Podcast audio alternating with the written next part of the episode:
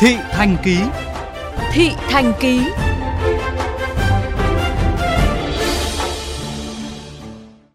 Thưa các bạn, như VOV Giao thông đã đưa tin, Hà Nội đặt mục tiêu đến năm 2025, tất cả xã phường thị trấn có hệ thống truyền thanh hoạt động đến thôn, tổ dân phố, khu dân cư.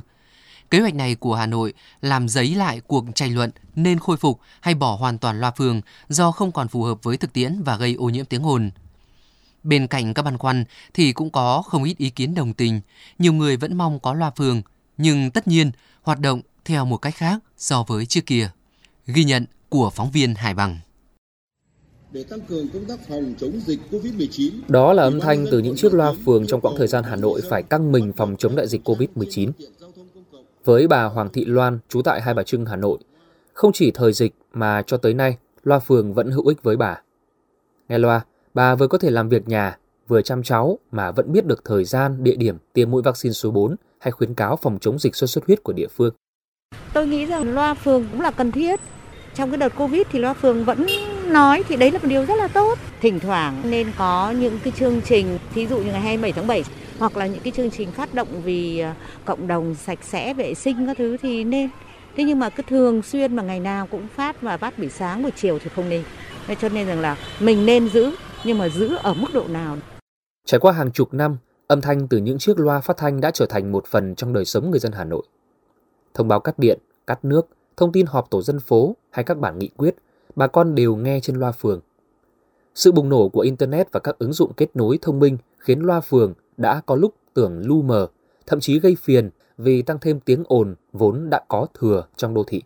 Tuy vậy, kế hoạch của thành phố, dự định phủ sóng 100% loa phường tại các tổ dân phố đã thu hút rất nhiều sự quan tâm. Nếu mà được thế thì tốt quá. Mọi người dân người ta đều biết được tin tức không những trong nước, có cả thế giới và hiểu biết nhiều hơn chứ. Nó có nhiều cái lợi ích. Những người ở gần có những cái ảnh hưởng nhưng mà cái lợi ích chung là nhiều hơn, cái riêng chứ.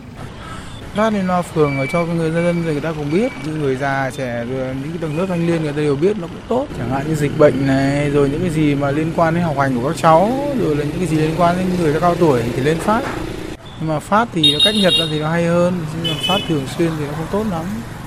Ở đây người ta cũng nhiều tuổi thì người ta cũng không sử dụng được nhiều cái thời đại 4.0 ờ, đúng là cái loa phường là nó cũng tốt để cho mọi người người ta biết về cái thông tin ví dụ là những cái giờ mà sớm quá thì cũng không lên phát để cho mọi người ngủ theo bà Nguyễn Thị Mai Hương Phó Giám đốc Sở Thông tin Truyền thông Hà Nội những giai đoạn Hà Nội căng mình phòng chống dịch COVID-19 đã cho thấy loa phường là hình thức thông tin cơ sở có hiệu quả cao và ngày càng có vai trò quan trọng, đóng góp vào sự ổn định và phát triển kinh tế xã hội của thủ đô.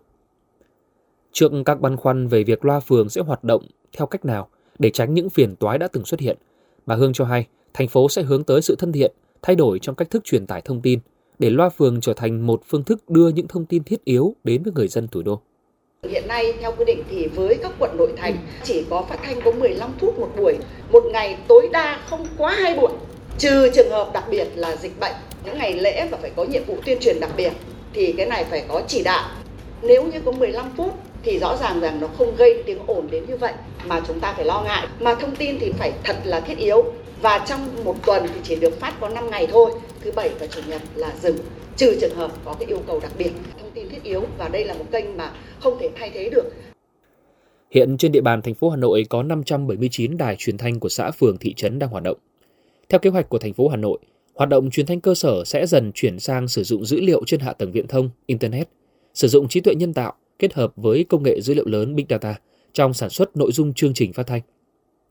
Chia sẻ với VOV Giao thông, nhiều người dân bày tỏ vẫn mong muốn có loa phường, nhưng theo một cách mới ủng hộ mục đích khôi phục loa phường, các chuyên gia cũng cho rằng Hà Nội nên lấy ý kiến đóng góp của người dân và tham vấn các ý kiến chuyên môn để loa phường thật sự hữu ích và thân thiện.